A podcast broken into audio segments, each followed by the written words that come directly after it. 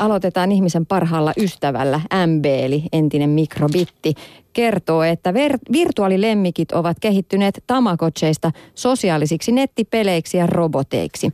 Parhaimmillaan ne tuovat ratkaisun allergisen perheen lemmikin kaipuuseen ja antavat mahdollisuuden tutustua eläimen hoitoon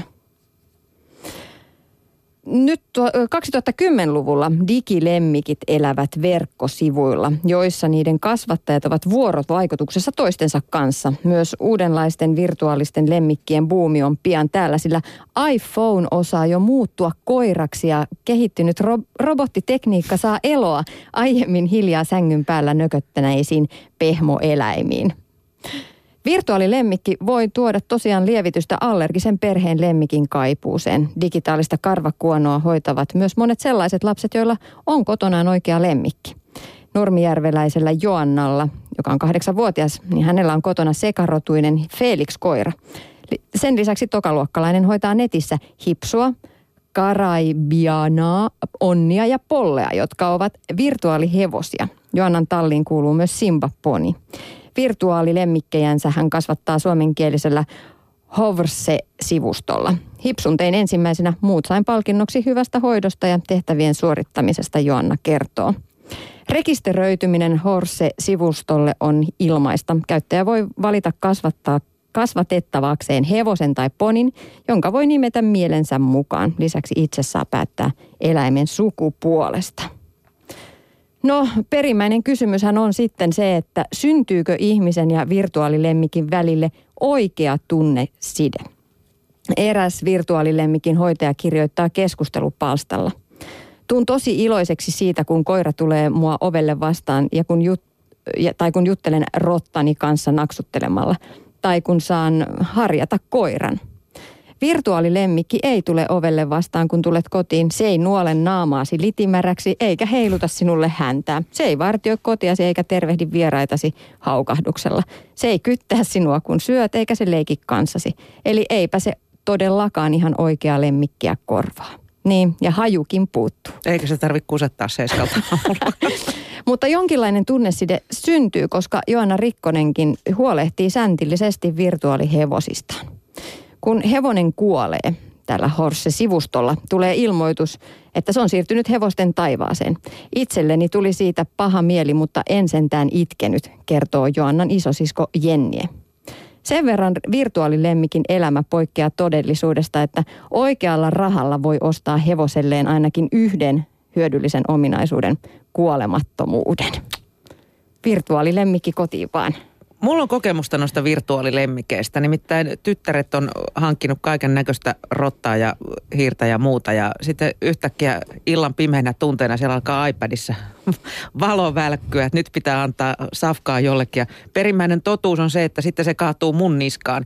Eli tota, minun pitäisi mennä sinne ohjelmaan ja ruveta sitten syöttämään näitä kaikkia riivatun rottia, sammuttelemaan valoja ja ai niin, sitten niillä on joku semmoinen jotain muffinseja, jotka palaa uuniin, ellei niitä ota sieltä veke, mutta tota, mä olen kovettanut sydämeni. Mun puolesta ne rotat saa heittää henkensä myös virtuaalimaailmassa, että tota, äiskä ei niitä hoida. Mm, mun lapsi kävi kans tällä Horse-sivustolla ottamassa itselleen hoitohevosia, mutta hänestä oli niin kiva luoda niitä hahmoja ja niitä hevosia, että hänellä oli varmaan 20 hevosta tallissa ja eiköhän ne ole sinne jo kuukausi. Viety makkaratehtaalle ajat sitten. Meet vurstia pöytään nami, virtuaalisesti. Nami. Kyllä. Virtuaalimeetwursti ei muuten lihota edes. Ei. Sitten asiaa evästeistä. Lehti on kotimikro. Evästeet ovat pieniä tekstitiedostoja, joita sivustot tallentavat tietokoneelle. Yleensä niistä on hyötyä, kun ne sujuvoittavat nettisurfausta. Toisaalta niitä voidaan myös käyttää väärin ja niillä voidaan kerätä tietoja. Tässä pieni alustus.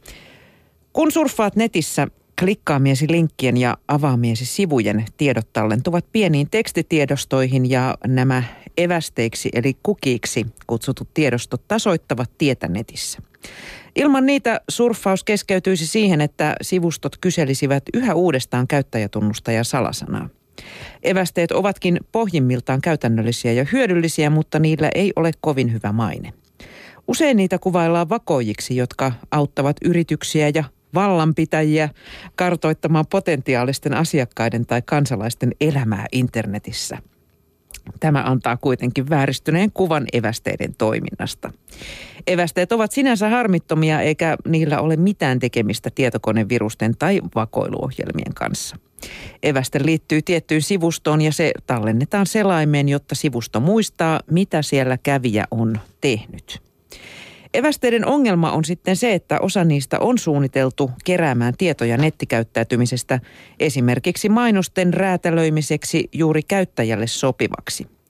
Kun mainokset liittyvät käyttäjän äskettäin avaamiin sivuihin, hänelle voi tulla epämiellyttävä olo siitä, että häntä seurataan. Tältä voi välttyä estämällä tiettyjen evästeiden käytön. Tämmöis, mm. Mm, mutta mistä mä tiedän, minkä evästeiden käyttö pitää sitten estää? Mun mielestä siellä mikro, ei kun mikä kotimikrossa oli sitten ohjeetkin, Joo. että miten, miten niitä voi evästeitä poistaa. Mutta onhan ne jotenkin vakoilujuttuja. Kyllähän ne vähän vakoilee, että onko sitä nyt tykätty Pampersista vai, vai Liberasta. ja laitetaan seuraavaksi muumivaippojen mainos. Joo, no siis mä olen vissiin poistanut niitä aina säännöllisin väliajoin. Joo, täällä on pitkät litaniat, miten niitä poistetaan ja muuta, joten en, en suostu laittamaan foliohattua päähäni edelleenkään. Että mm. Tolkkua päähän ja vähän viisaammat systeemit sinne koneelle.